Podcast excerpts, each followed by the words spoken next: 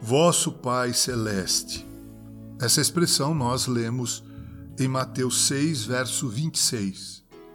O povo de Deus é duplamente filho de Deus. São seus descendentes pela criação e filhos por adoção em Cristo. Portanto, eles têm o privilégio de chamá-lo Pai nosso que estás no céu. Pai. Ah, que palavra preciosa esta! Aqui está a autoridade. Se sou pai, onde está a minha honra? Se você é filho, onde está a sua obediência? Aqui há carinho misturado com autoridade. Uma autoridade que não provoca rebeliões. Uma obediência exigida que é alegremente honrada e que não seria negada mesmo se pudesse. A obediência que os filhos de Deus devem a Ele deve ser uma obediência em amor. Não vão ao serviço de Deus como escravos ao seu feitor, mas correm no caminho de suas ordens, porque é o caminho do seu Pai.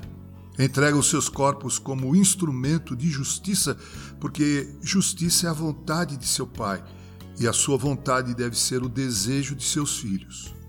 Pai, aqui está um atributo real tão docemente velado em amor que a coroa do rei é esquecida e seu cetro se transforma não numa vara de ferro, mas num cetro de prata de misericórdia.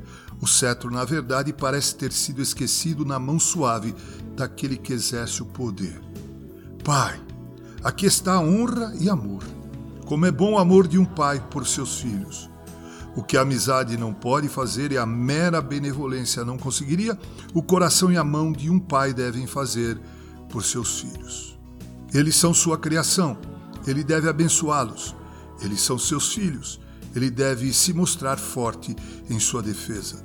Se um pai terreno olha para seus filhos com amor e cuidado incessantes, quanto mais o nosso Pai celeste. Abba, Pai!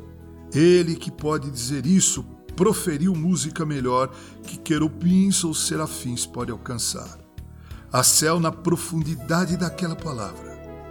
Pai, a tudo que podemos pedir a Ele, tudo que as minhas necessidades podem precisar, tudo que meus desejos podem desejar. Tenho tudo em tudo para toda a eternidade, quando posso dizer: Pai, Pai Celeste.